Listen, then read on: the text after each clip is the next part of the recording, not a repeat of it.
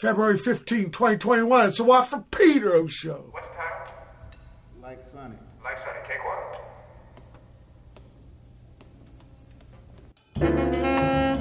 one.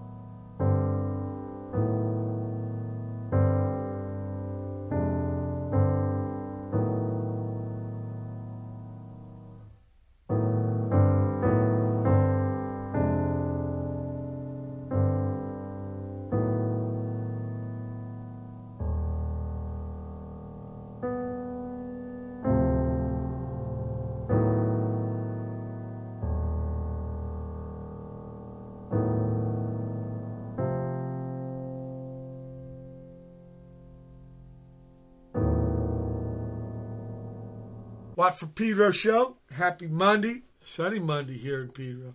And uh, I know it's cold in other parts, so spoiled fucking what. We started with uh, Like Sunny, John Coltrane from that Blue World thing they found in Attic or something a couple years ago. And then Rod Stabinsky after that with Long Now. Speaking of which, yeah, brother Matt, at the Love Grotto, Pleasure Point, a couple miles south from here because we're still in quarantino mode. But I'm not totally man alone because of those software engineers in Estonia with their righteous Skype invention. I got brother Rod Stabinsky with me. Welcome aboard, Rod. Oh, thanks a lot, man. Great to be here. Real honor. And where are you speaking to me from? I'm in Nicholson, Pennsylvania. All right. Not so sunny right now up here. and it's kind of close to uh, Philadelphia? About two hours. Two hours. Which way? Yeah, north. Okay. Yeah, about two hours from New York, about two hours from Philly. Yeah, so you're in between. Okay, okay. And uh, I think I took the train, the Amtrak from New York City to Philadelphia, and it was, I think, 90 miles, 100 miles. Yeah. And the interesting parts to Philadelphia. right through there on the train. It was interesting. And uh, the gig was in uh, with Charlie Plymell and uh, a part of town called Fishtown. Oh yeah. Okay, and I, I've been there. Johnny Brenda's right, there with the boxing glove, this pad. I guess it used to be a tell. Yeah, I guess he was a boxer or something. Maybe his glove is in like this uh, crystal ball, you know, like uh, someone would use for seeing the future or something. Uh, oh man, I want to talk about. You know, I first let me pre- preface everything, people, about my knowledge of Ron Stabinsky. I was got to tour with the Meat Puppets 2017. I go back with these guys, and the boss uh, Kurt was so fucking excited about this new cat they were going to add. Uh, keyboard. It was new for him, a keyboard and it was Ron. and he was foaming. He was so fucking hot to play with you, you know. And this was oh, just, this was more the beginning uh, phases of it. But I want to go even before that because we'll get to that, of course. But what's your earliest musical recollection ever? You know, it's funny. This came up. This came up recently. You know, I I was fascinated with my parents' Zenith console stereo from before the time I could talk, my teeth marks are still in it on, on the ledge because I used to support myself by my teeth so I could so I could kind of balance myself to see the record, you know. and where was this? So this was in uh, near Pottsville, Pennsylvania. Okay. With my parents, and you know, uh, for years my parents thought, I, you know, I called it the Ziza, and my parents thought it was because it was called a Zenith but uh, and I couldn't say Zenith, but it, it, it, turned out I just learned this maybe a year ago and I, I, I kind of remember this from my childhood now. It's because it, it's because I was trying to say the word Lisa. My my fa- first favorite song when I was like two was the new hit by Jessi Colter, Phoenix native. Also, I'm not Lisa.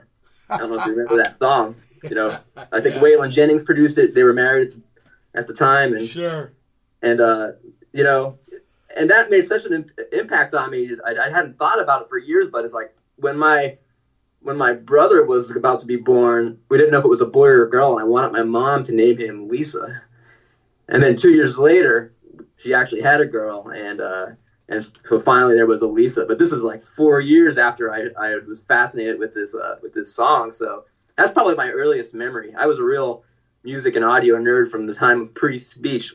I used to I used to be impossible to get out of bed, but my parents would tell me they were going to get me a new eight-track player when I was three years old. I thought Waylon was Lubbock. You know, I, I think he did bass for uh, Buddy Holly for a little bit. Oh man, I guess that guy did a lot of stuff. Yeah, yeah.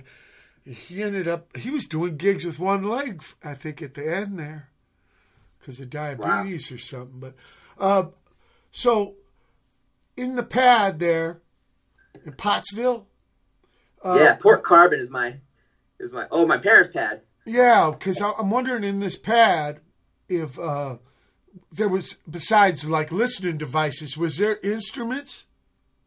There weren't instruments. Neither neither of my parents really played, other than uh, my my mom's dad was really interested in music when when he was a kid. So I, I think she had to take some organ lessons because he had an electronic organ in the house, but she wasn't interested at all. So it was it was only it was only the you know the the Zenith console and interestingly a a reel to reel player.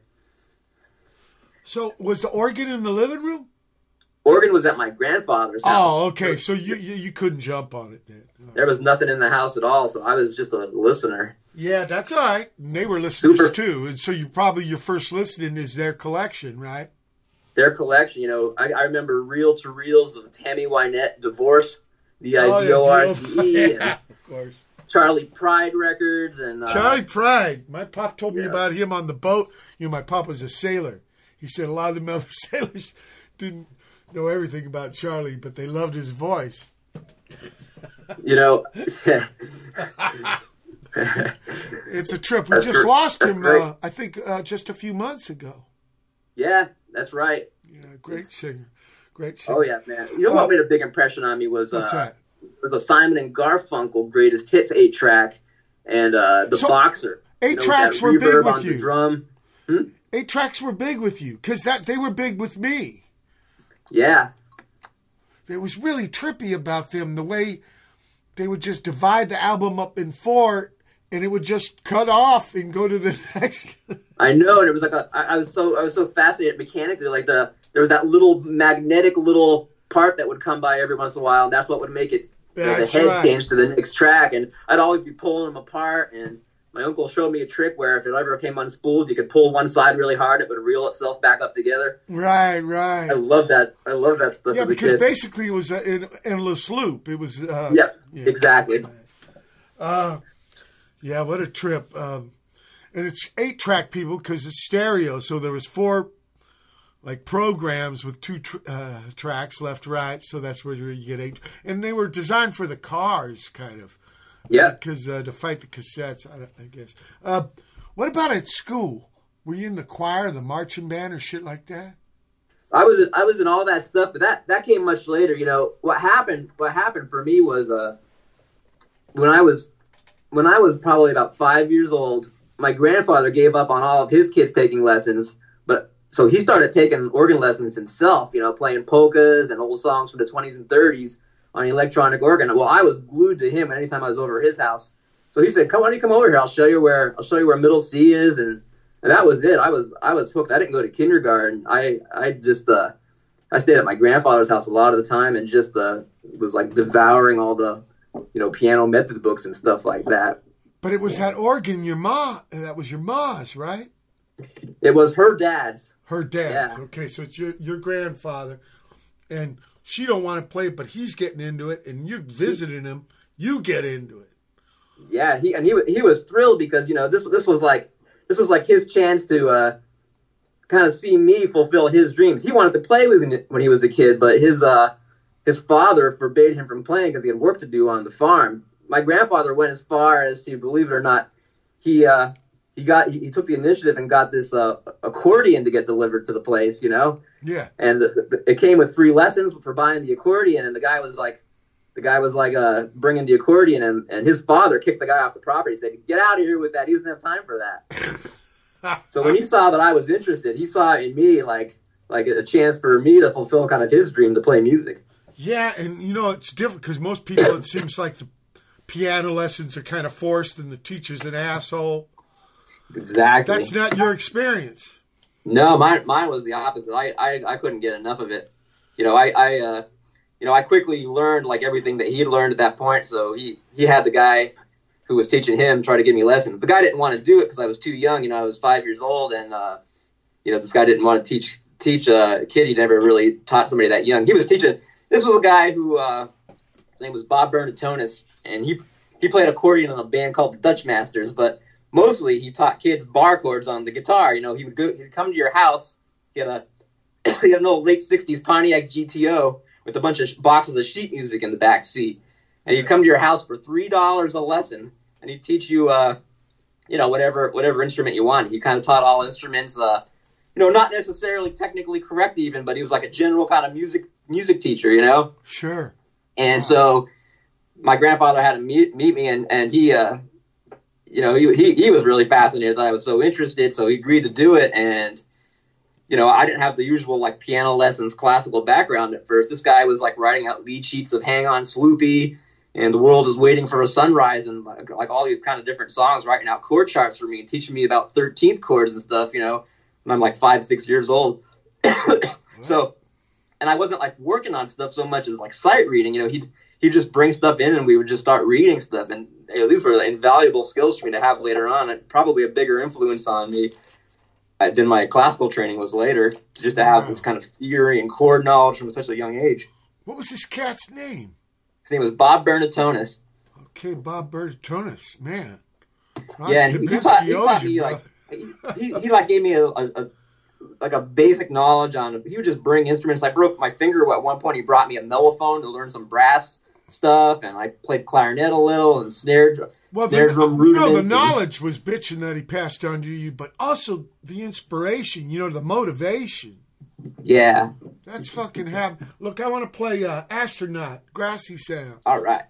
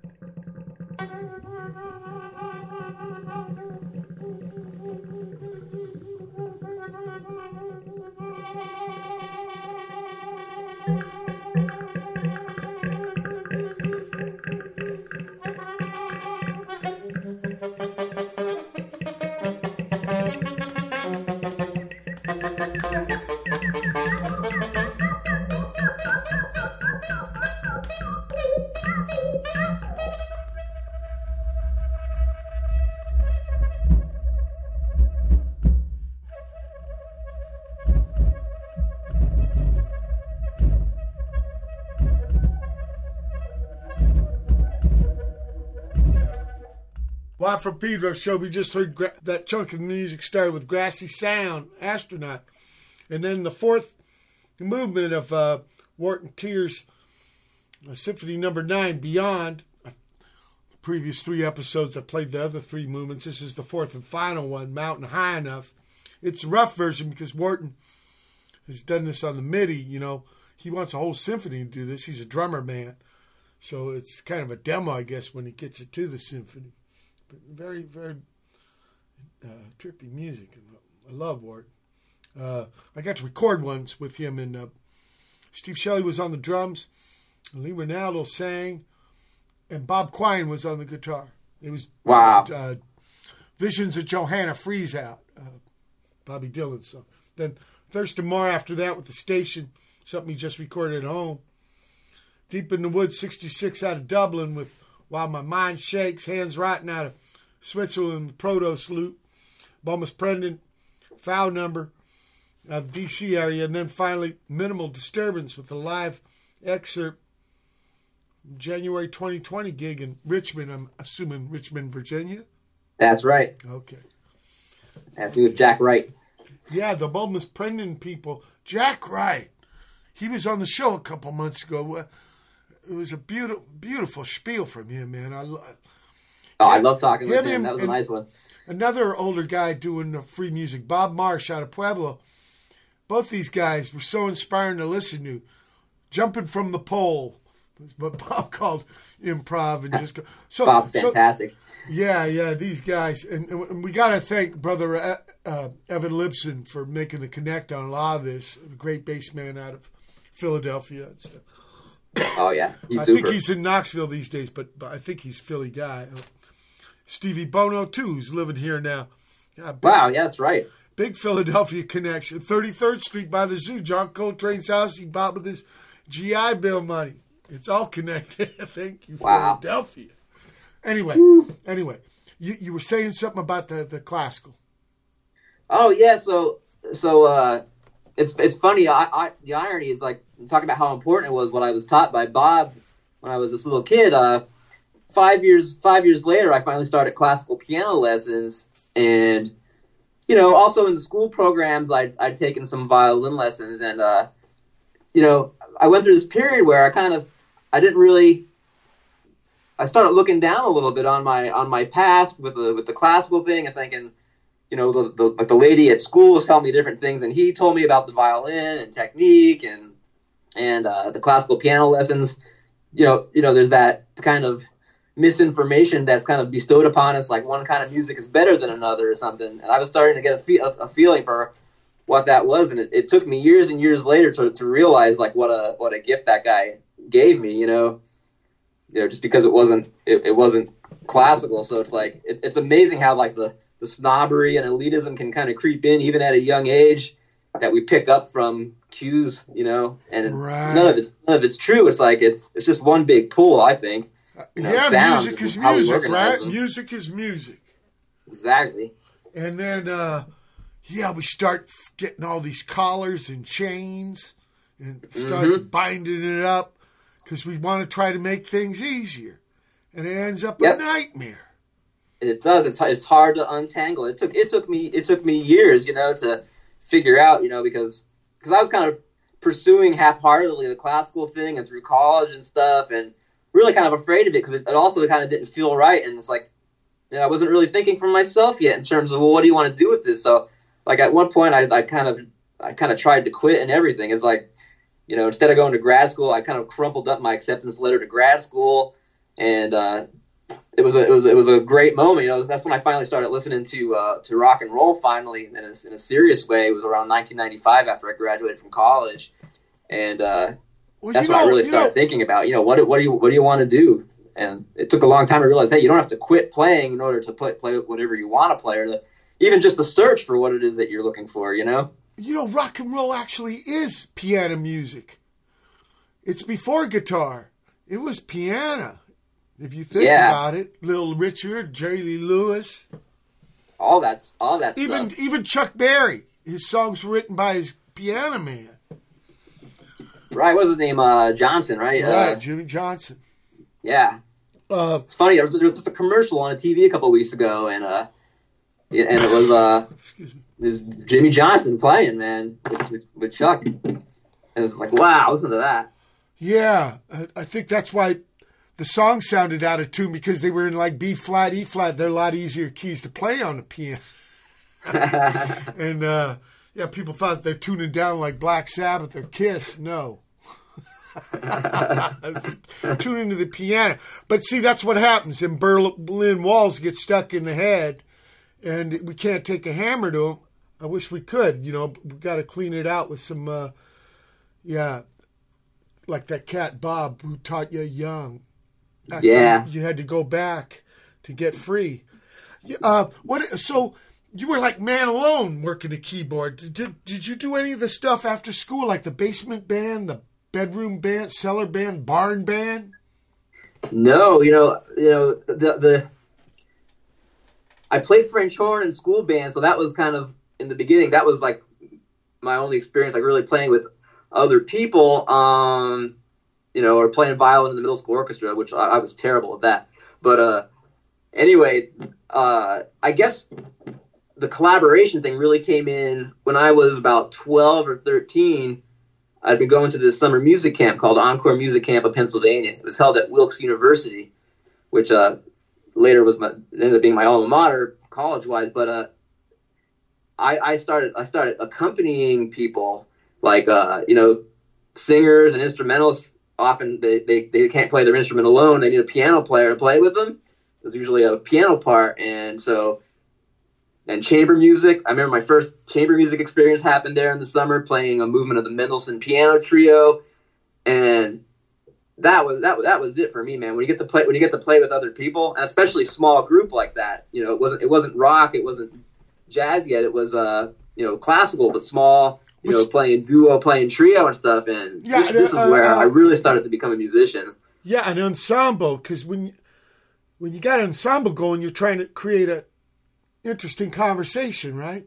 Exactly. You know, you're listening. It's changing the way you play. You're you're listening. You know, you're not, you know, you're not you're not thinking about what you're doing. You're you have to do what you're doing while you're while you're absorbing and trying to blend sounds with somebody else and makes makes cohesive sense of it. And uh, man, that that that was it. You know, that that was that was the beginning of something really important for me to to be like understanding that it's like it's really about listening to the other, per, other person and the give and take that happens there so you would say in your music life it was kind of a sea change.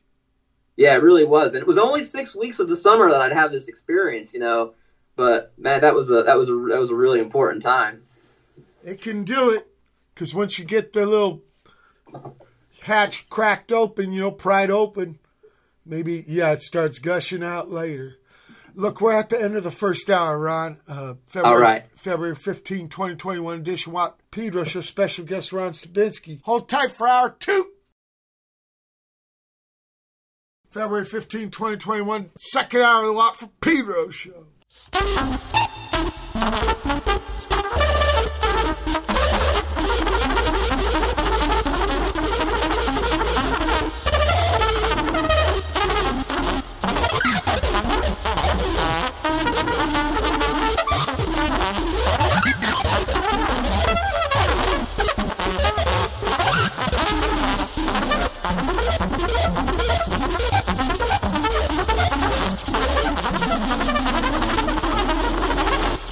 Thank you.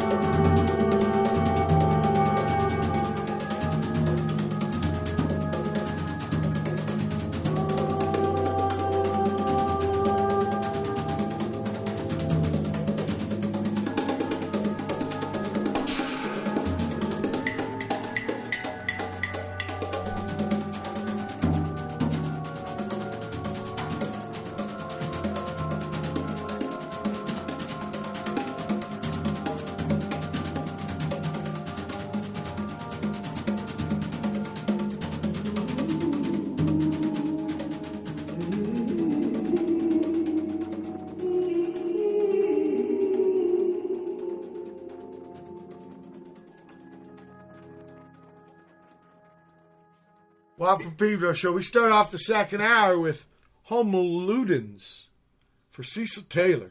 Incredible piano, man. The Peter Evans Ensemble. Then Stoney Spring with Soul Song for Deaf Boy. The Hatch out of Hokkaido, Japan. Sex Game. Uh, Solomon Dieterich. That's John Dieterich from uh, Deerhoof. 10. Hearsay with Indolence. Maybe one of the first uh, bands out of the upper desert. Joshua Nice. Tree and stuff. Yeah. I know you, uh, Pappy and Harriet's. That's Oh, Pioneer- yeah. That's Pioneertown, but it's it's close. It's close. Yeah, yeah, yeah. And then finally, Aura, again from the Peter Evans Ensemble. What, what's the Peter Evans Ensemble? So Peter, so Peter Evans is this trumpet player. You know, I've been I've been really lucky that uh, you know, as a as a musician, you're still a listener, of course, and uh, you know, every once in a while, there's like there's a musician that you hear and you just they're like a beacon, you know. You know, Coltrane was that for a lot of people. Jimi Yeah. Hendrix was, Yeah. you know, and I've I've had I've had a few, you know, James Jamerson. James Jamerson on the bass. there you go. And and man, you know, for me, you know, Cecil Taylor was a big one, and uh, Bill Dixon. Um, I've always loved trumpet players. Miles was was like first was like a first one, you know. What about Monk?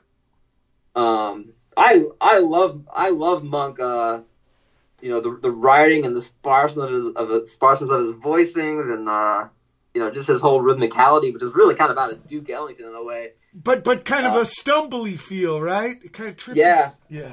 But you know, for me, it, it's been been a funny thing. I, I mentioned I played French horn in school band, but man, trumpet players, trumpet players and drummers. Oh, this is funny actually. You know, before I played piano, this is another thing that came up much later. I, I never thought much about until I realized how much I love drummers. I did have a Sears Roebuck snare drum as a little little kid, and it was so loud. My mom made me play it outside, and then the neighbors complained, so she put it in the attic. So I was probably supposed to be a drummer, but that's a whole other story. But if you can play drums, you can play anything. I mean, that's it's a, you know, rhythm is at the heart of a lot of shit. Oh, Uh, it, su- it sure is. But, so- uh, so- but yeah, man. you listen to other piano players, but then you listen to other guys working other instruments and still Other instruments, man. And, and Peter Evans was was. I, I used to. I drive eight hours to go go hear Peter Evans play. You know, I I I had a Monday night rehearsal gig in Pennsylvania. and There was a snowstorm. It was too bad. The weather was too bad, so it got canceled. So I drove from Pennsylvania up to Yale to see him do a solo set. You know, Yale in Connecticut, New Haven, you know. So I ninety five. That's right. So, So- so, it's like, so he was one of these guys where I was just like, I was just, man, I love what this guy is doing, and you know, I'd say, you know, puppets were were, were another one for me. I've been I've been so lucky that it's like uh, these people who were beacons for me. That it's like, you know, I end up meeting them, and they end up finding my about, about my, my music through me sharing things with them, and and so lucky that I end up getting to play with them. You know. Well, what, So what, Peter's- how, Peter's how, yeah, how did is, this uh, connect? How did this connect with Peter happen? Oh man, there was a pre-connect, which was uh, back in the eBay days, and people trading bootlegs and stuff before there was everything on the internet on MP3s. I was selling a Coltrane CD bootleg, like a silver silver disc bootleg train thing from the half note, because I just acquired some CDRs that had additional tracks, and I, I didn't really need this this bootleg anymore. I put it on eBay, and this this student from Oberlin, you know, peter.evans at oberlin.edu or whatever his email uh, address was, I see, you know. Oberlin is a music school in Ohio. That's right. So so he was this kid at Oberlin. You know, went there. Uh, Greg, uh, the drummer man from Deerhoof, Greg uh, Saunier. Oh yeah. I wouldn't shit. I didn't you. know that. I wouldn't shit you. I believe believe in what? That's what that's what we always say, right? So so so I, I had a I had a I had a former student and a friend of mine who was at Oberlin. I said, Hey, who's this guy Peter Evans? He just uh, just asked me some questions about this Coltrane bootleg and he goes, Oh man, he's this he's this trumpet player that can he can do anything on the trumpet. So I find out he's taken late train and transcribing it and practicing it on the trumpet But he's a classical major at Oberlin. So Jesse plays me a clip of like a show that that he like recorded at Oberlin. He's playing it over the phone. I'm like, oh my god, this guy.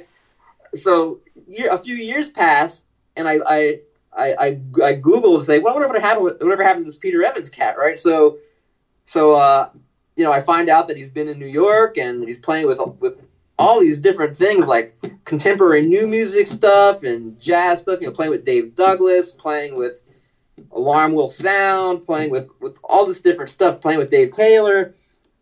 So fast forward, I start I start following his music. He was playing with this band, mostly other people do the killing.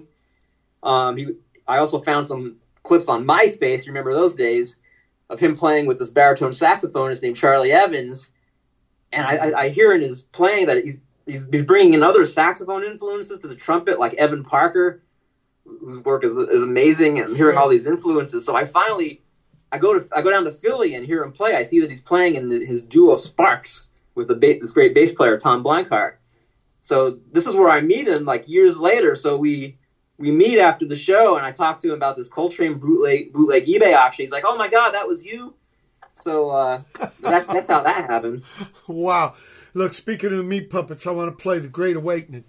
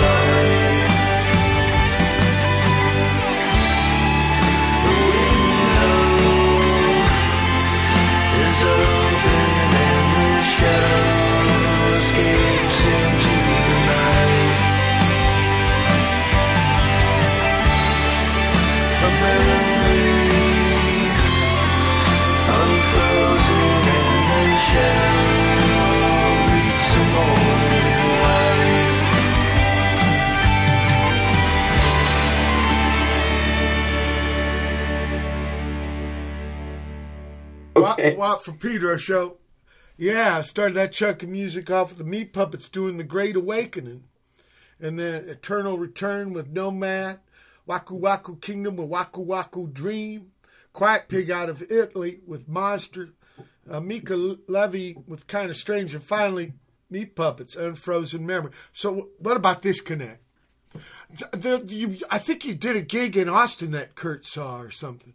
Yeah, that was that was with that that was with the that was a later version of the band. Mostly other people do the killing. I ended up replacing Peter in that band, but then also joining Peter in his own in his own band. And uh, I was going down to Austin. I'd already been at this point playing. I was hooking up with Cris with Cris, bass player, Right. you know well, you know, down in uh, Phoenix every every once in a while, starting around 2014, and at this point, we're talking, I guess, 2017. I go down, I go down to Austin with most of the other. Tell Kurt I'm going to be in town. Kurt and I'd never played before, you know, so you know, and he occasionally mentioned something about maybe someday, but he didn't know what he would do with the keyboard player, and he was kind of in a dry spell in terms of song songwriting, and and so it was kind of something talked about a little bit, but but uh, yeah, I'm down there, and he came to see us play, but I told him, hey, I've got some time off, I can come down a few days early. So what happened is a couple days before that gig, we got together and we went over. There's a guy he knows who's got a home studio, and we grabbed his old 1990s Kurzweil synthesizer, packed it up in in the car, drove over this this house studio, and we get there, and this guy's got a Hammond B3 that a friend of his just got for a really good price, a beautiful B3 in Leslie, not even hooked up yet, just sitting there. So I was like, well, let's hook that up too, right? Yeah. So, so Kurt, you know, Kurt's kind of like he's been, he's been kind of like you know, it's not going to be like with Cris where he likes to jam and improvise a lot. I don't I don't really I don't really do so much of that, but I don't know what we'll play, right? He's like, I don't know what we'll play, so you know, they're setting up the Hammond. I've got his Kurzweil synthesizer out, and he starts playing the Tennessee Waltz. I start playing along with him, so we play the Tennessee Waltz, right? Yeah. So then the organ's hooked up. So I got this one keyboard and I got the organ, and he starts playing some stuff. I, I think he's kind of maybe uh, noodling on some chords or something. I start playing along with him, and I start realizing, you know, he's kind of playing pretty consistent chord progressions, right? Yeah.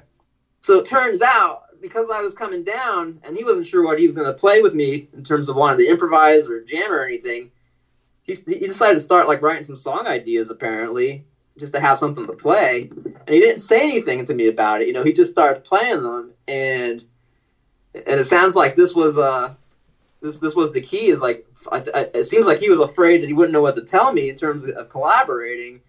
And when I just kind of started started making stuff up and coming up with parts to go along with it, at the end of the session, he told me, "Hey, you know, thanks for getting me to feel inspired to write some stuff, you know, because you were coming down." And uh, yeah, he was you know, foisting are- he was foisting new songs on you. he was foisting new songs. They said, "You know, we should we should get together with the other guys." That's I'm that's maybe, beautiful. Maybe That's, starting a new album. So he's he's something else. He keeps stuff close to the chest. You know, Oh you know, yeah. Oh, I yeah. gave those guys. I gave those guys a track. I used to give every people people whose music I admired. I give them CDRs of my own improvs, you know, Yeah. and just bounce it off them, you know. And and uh, I'm generally a shy person, but when it comes to it comes to the music, it's just like I reached a point where you realize, you know, you just have to put yourself out there Let the freak people, you know? flag fly. Look, Ron, we're at the end of the second hour, February 15, 2021 edition. Why Peter Show special guest, Ron Stabinsky. Hold tight for hour three. All right.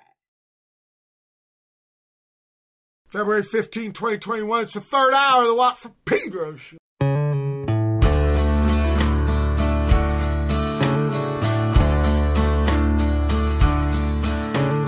The crystal cadaver is nowhere to be found. Stars in his halo are weighing it down. It's best that it keeps itself well underground.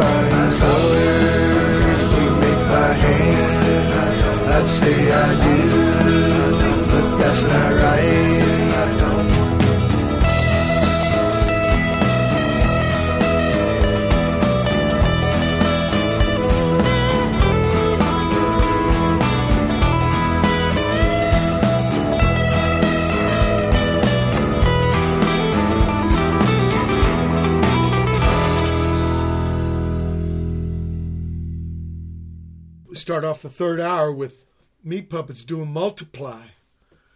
And then uh, Tragicomedy with the Chimes and I Don't from Meat Puppets. So so to continue on, so so Kurt, he didn't let you know, but you actually got him to through a maybe a, a writer block kind of thing. Yeah, I, I gave him I gave him a reason. I, I guess you know you know Cris.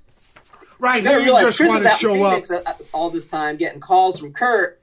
So all this stuff is going on, and of course Cris is a big tattletale, you know. So so Cris, so Cris was like, "Yeah, man, I talked to Kurt, and he was just uh, because in the first place, Kurt Kurt was asking Cris if uh, you know about you know Ron wants to come over, what's it like to hang with him. So Cris is is, is telling him like, yeah, definitely hang and make sure you guys play, you know. So so then Kurt's going back talking to Cris and saying, "Hey, I didn't have to tell him anything. He just like knew what to do, right?"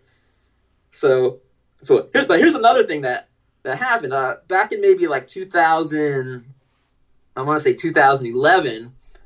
Usually, I'd give people CDRs of my own improv, my own music. I did a thing that I gave them. I, I actually wrote a song kind of in style of Kurt's writing Yeah. just like a i did it as a piano solo, but it was kind of like me doing an homage, like a Meat Puppets homage Sure. kind of tune, you know. Cris wrote to me and said, you know, I put that on there, and I also put a solo improv thing. And Cris said, you know, well, it's real cool that homage thing you did, and man, you're I, I really knocked my socks off with that improv. Kurt never said anything. Years later, after I'm already playing in the band and we're hanging out at the hotel after after a gig, you know, we're waxing nostalgic about how cool things are with Boster back in the band, this Yeah. and that. And I said, man, I'm so glad. Thanks for making me a part of this and all this. He's like, oh, I knew I wanted you to play with you ever since you gave us that that homage track that you wrote. Oh shit. He tells me this like seven years right, he doesn't acknowledge until. Well, you know what Orson Welles said. You know, we'll sell no wine before it's time. what a fucking trip! What a trip! so great. But, he, but guys. you're right. He likes to keep things close to his chest. Yeah. You got another thing here. You gave me. Well, no, this is uh, the mostly. You know where this quote's from? I think Joe Stalin said mostly other people do the. It was, you know who it was? It was, uh, so Leon Theremin, uh, you know, the guy who invented the theremin, Sure, he was sure. also, he, he worked, he worked for the, the Russians, KGB you know, and shit. you know, making bugs, all, all this Right, stuff. Right. a bug in this, He you know, also served some time in the gulag. So, so when he was really old, he was at some conference apparently, and somebody asked him the question, you know, what was it like under the oppression of Stalin, having to work for Stalin and all of that. And he said, "Oh, Stalin wasn't so bad. Mostly other people. It was mostly other people that did the killing." Okay, so it's a Theremin quote. Okay, but I knew Joe Stalin was connected somehow. I think what You he, tell, I think right? his big quote was, "When you chop wood, chips fly." Here, let's play this Centralia.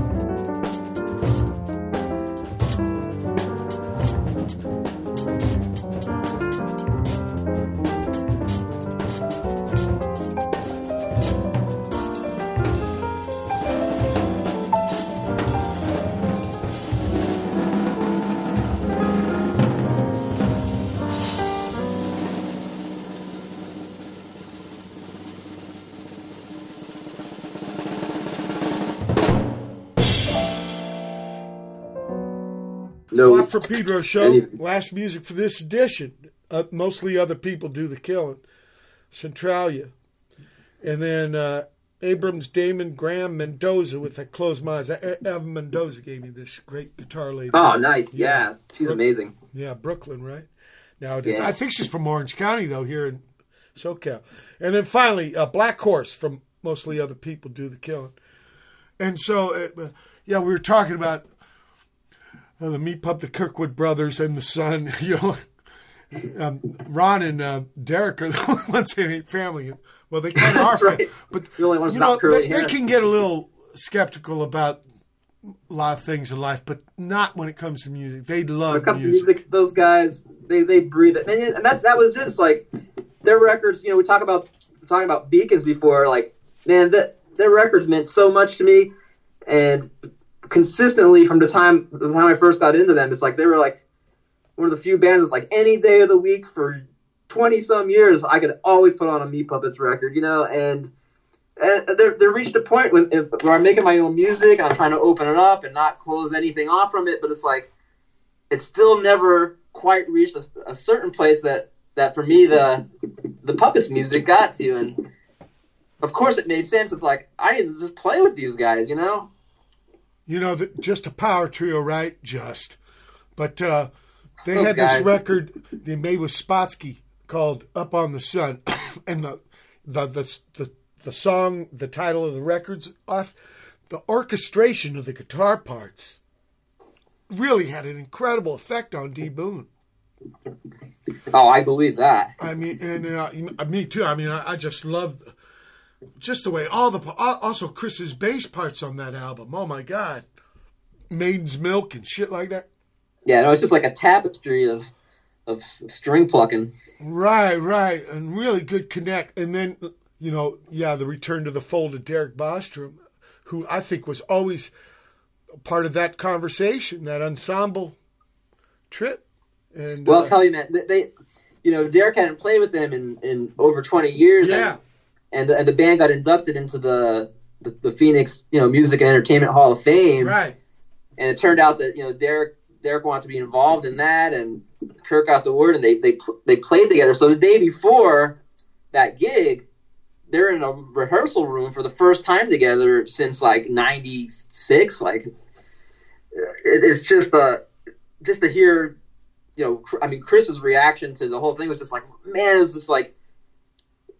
It, these were the three heads that this is why the puppets happened because of these three heads and the way they came together Yeah, you know, and it was just like it sounded like it was just a magical thing, just the three of them and being in a room together and, and then making sounds again.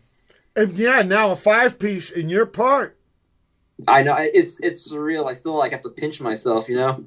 But I tell you, talking to Curt on that tour, he was already he was foaming. He was telling me all the time, man, I'm going to get to do this. Why? I'm going to get to do this.